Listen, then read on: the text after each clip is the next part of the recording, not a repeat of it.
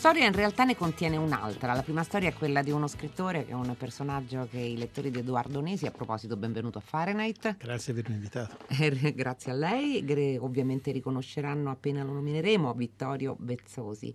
È lo scrittore di un solo libro, un uomo eccessivo, gaudente, imprevedibile. In una parola sembra essere un uomo di un altro tempo. Ce n'è un'altra evidentemente e qui scatterebbe la definizione di romanzo di formazione perché c'è un giovane assistente, mm, completamente l'opposto di lui, è laureato in lettere antiche, moralista, anche arrabbiato, eh, una sera di ubriachezza dopo aver assaggiato vini meravigliosi che mai si potrebbe permettere, fa un, un, discorso in cui mette sotto accusa la generazione di Vezzosi. Ci sono molti discorsi in realtà in questo romanzo che è soprattutto la storia di un viaggio e di una doppia vitalissima trasformazione, così come è stata raccontata in La mia ombra e la tua che esce per la nave di Teseo. Allora, è eh, anzitutto Edoardo Nesi, è interessante la, la struttura varia di questo, di questo, romanzo, perché se il viaggio, un on the road vero con una jeep d'epoca che però viene scarnificata, gli vengono tolti gli sportelli durante il viaggio fino a trasformarlo in qualcosa di, di folle effettivamente, è la parte centrale, ma c'è eh, è un libro di discorsi, è un libro di acutissima riflessione su che cosa la differenza fra passato e nostalgia, ma ci arriviamo. Vezzosi, Vezzosi è un personaggio che risuona agli occhi dei lettori di Nesi. Beh sì, perché mm, eh, lui era il ragazzino del tenero, tenero eh, campione di tennis che poi smette di giocare a tennis perché ha paura di vincere, che compariva nell'estate infinita nel mio ultimo romanzo lo lasciavamo che era stato appena lasciato da, dalla sua fidanzata e lui pensava che non sarebbe mai potuto sopravvivere a questa perdita, come spesso succede a quegli anni, lui ha 18 anni in quel momento. E, um, è un personaggio che mi era rimasto un po' dentro ho pensato che in qualche modo sarebbe stato divertente anche provare a raccontarne una sorta di, di svolgimento, con una metamorfosi. Mi faceva l'idea che un ragazzo così indifeso, vittima anche tra l'altro da un padre terribile, detto il bestia, poi dovesse diventare una persona completamente libera, ma che con questa libertà doveva fare i conti ogni giorno, perché eh, era anche troppa in qualche modo, no? Sì, è una strana libertà perché Vittorio Vezzosi vive in una bellissima casa in Toscana, è una casa eh, anche qui strana perché ci sono delle stanze perfette, la stanza della musica, la stanza dei libri, poi ce ne sono delle stanze caotiche. E in questa stanza arriva questo ragazzino che si chiama eh, Emiliano De Vito, che è appena laureato, appunto, summa cum laude in lettere antiche, davvero non sa nulla del mondo, eh, conosce soltanto i suoi testi, è molto giovane, è molto squattrinato, anche ha perso il padre ed è un lutto da cui non riesce a uscire, anche se in realtà non se lo dice e gli viene proposto da, dal vecchio mentore di Vezzosi ed ovviamente dal perfido editore, che sono sempre in attesa del secondo libro dopo lo strepitoso successo anni 90 dei Lupi Dentro, che è uno di quei romanzi miracolosi in cui tutti, anche ad anni di distanza, cadono dentro, soprattutto le lettrici. Sì, sì e volevo raccontare un personaggio che, che fosse... Eh, che non fosse um, rappresentativo di una generazione, volevo che lui fosse eh, un po' il meglio anche di questa generazione di ragazzi che, che ancora oggi si studiano il greco il latino e, e ottengono da, da, questi studi il meglio di ciò che possono ottenere perché fanno in modo che tutto ciò che verrà dopo verrà illuminato sempre dalla luce di questa cultura.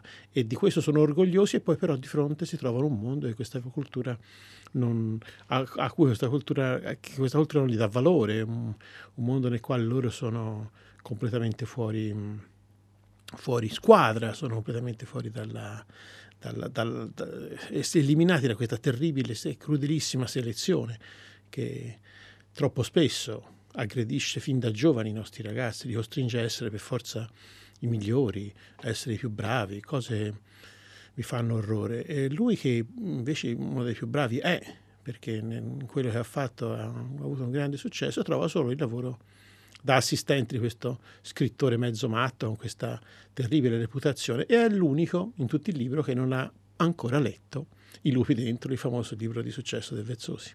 Non solo, è anche l'unico che riesce non, non solo a non farsi cacciare via a fucilate, pallini al sale naturalmente, e da lui e da questo assistente tuttofare che si chiama Madou che resta insieme a Vezzosi perché legge, cioè è un affamato di lettura e di libri, ma che complice appunto il famoso vino meraviglioso mai assaggiato, dice a un certo sì. punto tutto quello che sì. pensa della sua generazione, gli dice che hanno rovinato tutto quello che potevano rovinare intorno a loro, che hanno fatto scempio della generazione a venire, cioè della sua, che sono egoisti, che sono indifferenti.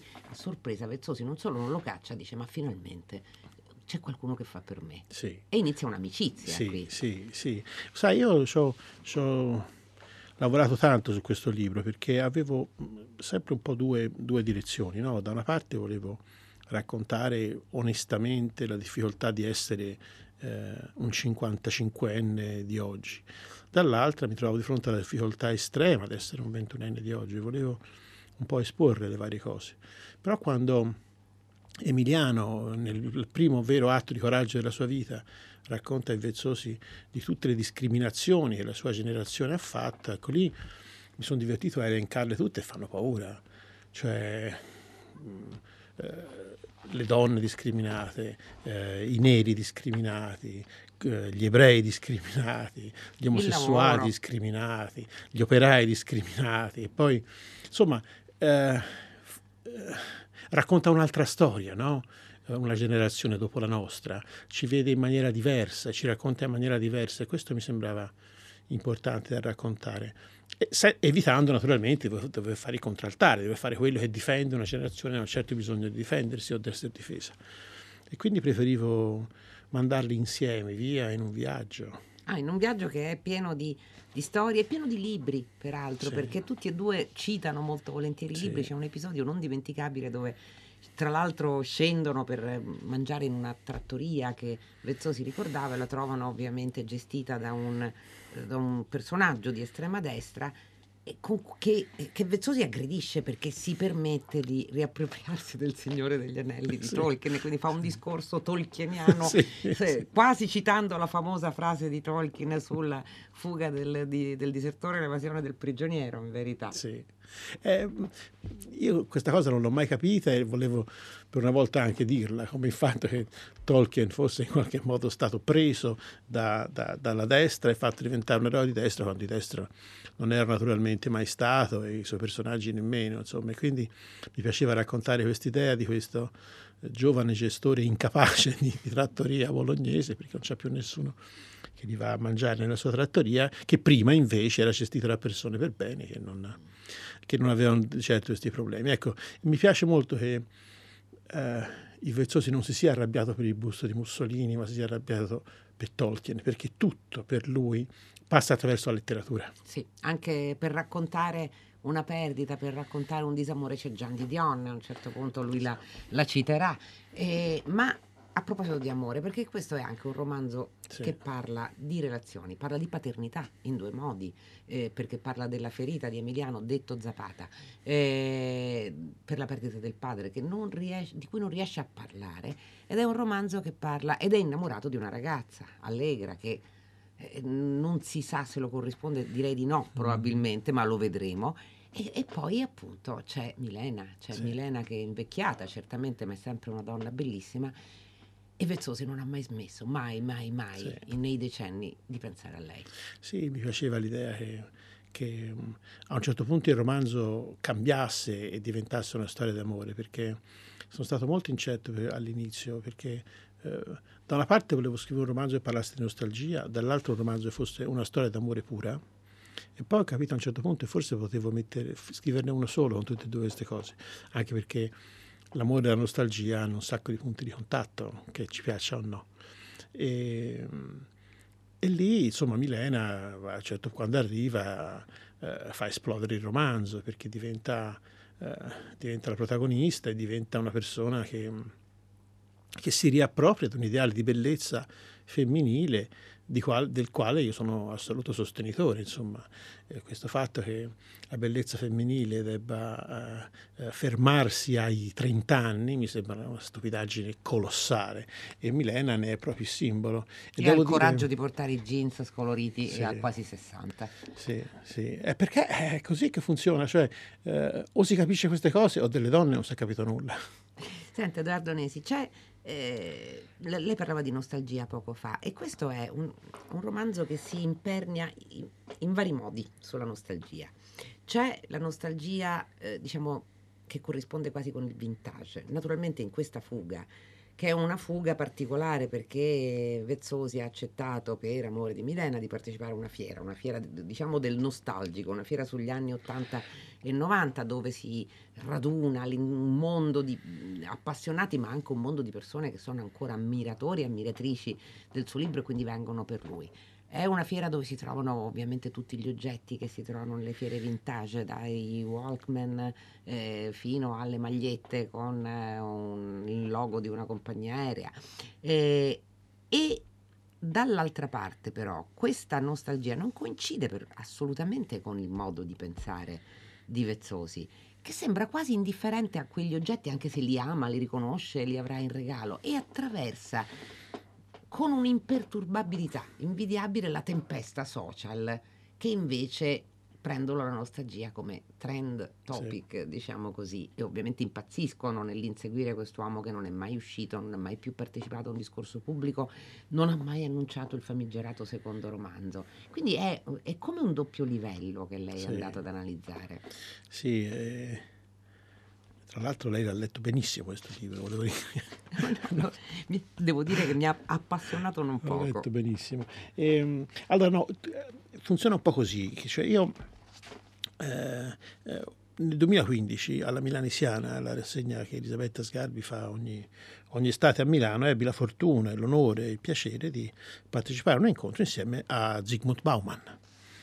E, ero anche un po' imbarazzato perché lui presentava Retrotopia e io eh, dovevamo ognuno dei due leggere un pezzo del nostro, dei nostri libri. Le, me la cavai con, con, con, un capitolo di sesso dell'estate infinita e su quello magari riuscì a batterlo, forse è l'unica cosa con la quale potrei mai pensare di batterlo. Però lui disse una cosa straordinaria e, e non solo um, mi consigliò di leggere il libro e me lo dedicò, ma lui parlò del fatto di quanto fosse eh, dannosa quella nostalgia che invece io però, per esempio, vivendo nella mia città, vedo ovunque. Cioè ci sono città in Italia, come per esempio Prato, nelle quali nessuno sano di mente potrebbe dire che non fosse meglio prima, tutto. E allora come si mettono insieme queste cose? Come si fa a impedire di, di diventare preda della nostalgia? Come si fa a fare in modo che la nostalgia non ti schiacci, non annulli il tuo futuro? Eh, e ho pensato che si passava dagli oggetti, e quindi questo, questo, questo, uh, questo mucchio, questo affastellarsi di oggetti che Vezzosi vede, lui che sembra sempre pazzo per tutti i libri, improvvisamente diventa sano di mente e dà agli oggetti l'importanza che hanno, cioè poca. E quando gli viene chiesto di parlare, dopo che il, il, il Casamonti, il marito eh. di Milena, ha raccontato della, della grandezza de, de, della nostalgia, utilizzando tutte le armi eh, possibili e immaginabili, più spregevoli anche, ehm, il, il Vezzo si racconta di, una, di, un sogno che ha fatto di lui che ritorna a 14 anni. E lì, e lì qualcosa c'è, perché c'è la realtà, c'è il fatto che, come insegna Bauman in Retratopia, citando tra l'altro Svetlana Boim, straordinaria eh, studiosa di Harvard, poi citata anche in un altro libro sul, sul rock, su, sul crollo del rock che avevo, stavo leggendo nello stesso periodo.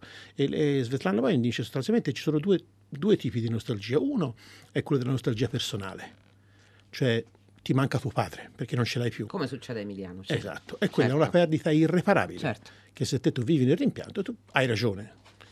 E poi c'è l'altra nostalgia, quella politica, quella che dice era meglio prima e dobbiamo restaurare tutto come era prima. È lì il male, lì il problema. Ah, parliamo della nostalgia politica perché già arrivando a questa fiera, eh, a un certo punto Vezzosi dice una cosa molto precisa, Zapata, dice sembra che l'Italia sia il centro mondiale della nostalgia.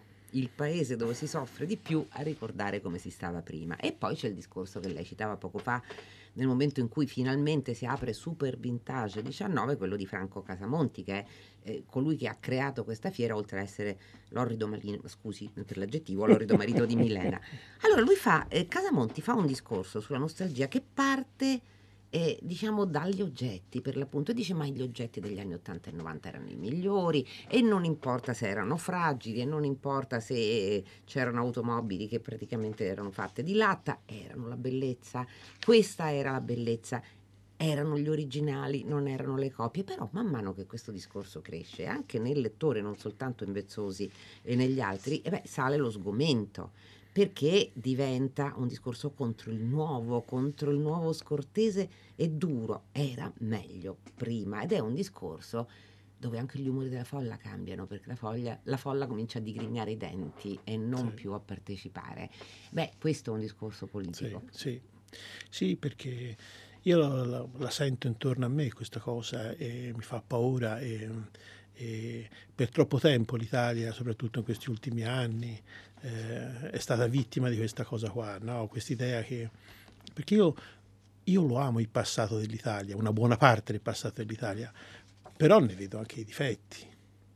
Non è, non è possibile non vederne i difetti e, e, e chiudersi al mondo chiudersi al futuro non, non ha mai portato bene a nessuno e, e per quanto questo siano due cose ovvie da dire, a farle eh, raccontare un personaggio non è, non è, così semplice. Insomma, ci ho messo mesi per scrivere quei, quei pezzetti lì perché doveva funzionare, doveva essere inattaccabile, no? doveva a un certo punto sembrare perfetto quello che dicevi Casamonti per poterlo poi scardinare.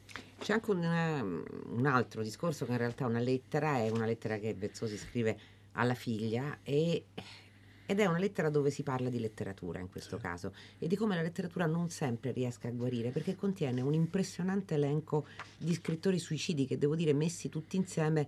Beh, insomma, fa pensare, c'è, c'è Hunter Thompson ovviamente, c'è, c'è Hemingway, c'è Paul Celan, eh, c'è Petronio, Pavese, Silvia Plath e ovviamente eh, non può non esserci David Foster Wallace, c'è Salgari, c'è, c'è Shandor Marai, von Kleist, Virginia Woolf. Franco Lucentini.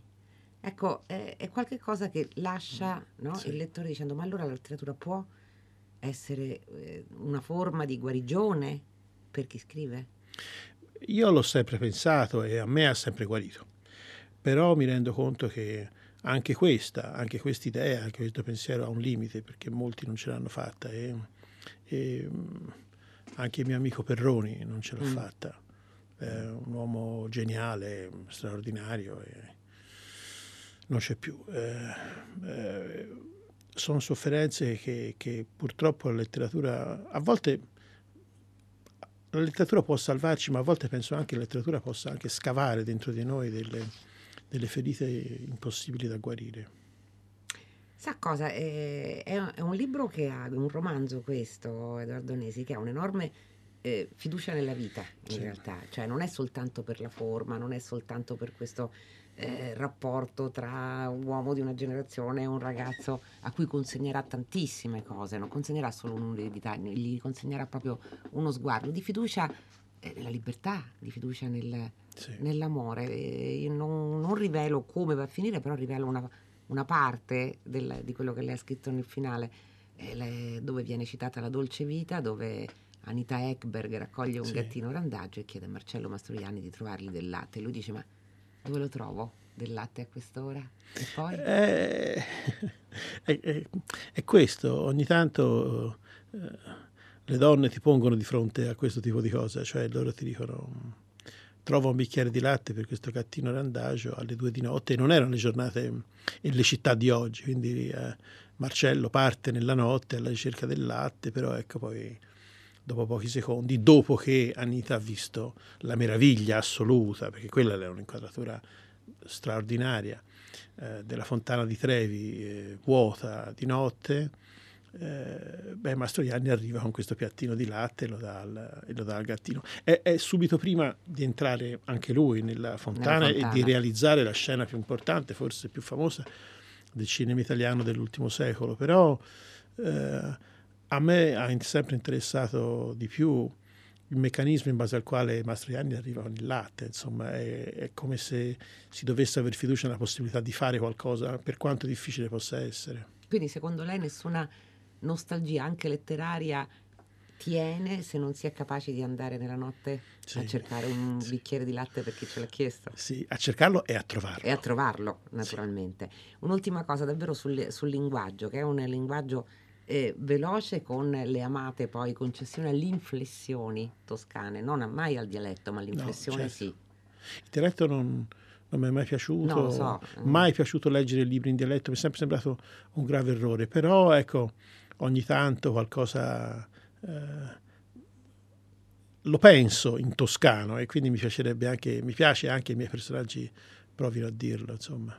Senta, è alla stessa, perché un po' uno è, pensato, eh, è portato a pensare che Bezzosi un, un, po' le somigli in un certo senso, ma anche lei riesce a fuggire con la stessa imperturbabilità da, da come il mondo dei social inchioda un altro tipo di ritmo?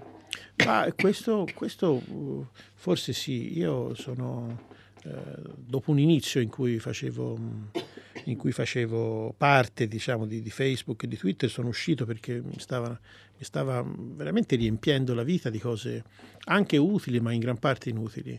E mi sono rifugiato su Instagram dove mi sembra che sia tutto molto più tranquillo, le foto, si guarda le foto. E, mi fa un po' paura questo mondo social. Anche a Bezzosi, è una grande storia di libertà, un po' da tutto. Questo, La mia ombra è tua, che esce per la nave di Teseo. Grazie Edoardo Nesi. Grazie, grazie. Fahrenheit dunque, come intuite, si va a concludere in questo lunedì 30 settembre. Prima subito i saluti della redazione di Fahrenheit, ovvero Carlo D'Amicis, Michele De Mieri, Laura Marinelli, Clementina Palladini, Daniela Pirastu, Laura Zanacchi, Benedetta Annibali in regia, Susanna Tartaro che cura il programma e Luciano Panici alla console console. La linea sta per andare a Paola De Angelis per 6 gradi, ma noi vi ricordiamo che potete sempre scrivere a Fahrenheit, fare con l'H al centro chiocciolarai.it, che per tutta questa settimana continueremo a festeggiare la prima settimana del nostro ventunesimo anno, facendovi ascoltare le interviste del, del nostro archivio, della nostra storia intorno alle 16.30 e poi naturalmente vi ricordiamo che Fahrenheit torna domani alle 15 su Radio 3 e fino a quel momento, come sempre, felice serata a tutti da Loredana Lipperini.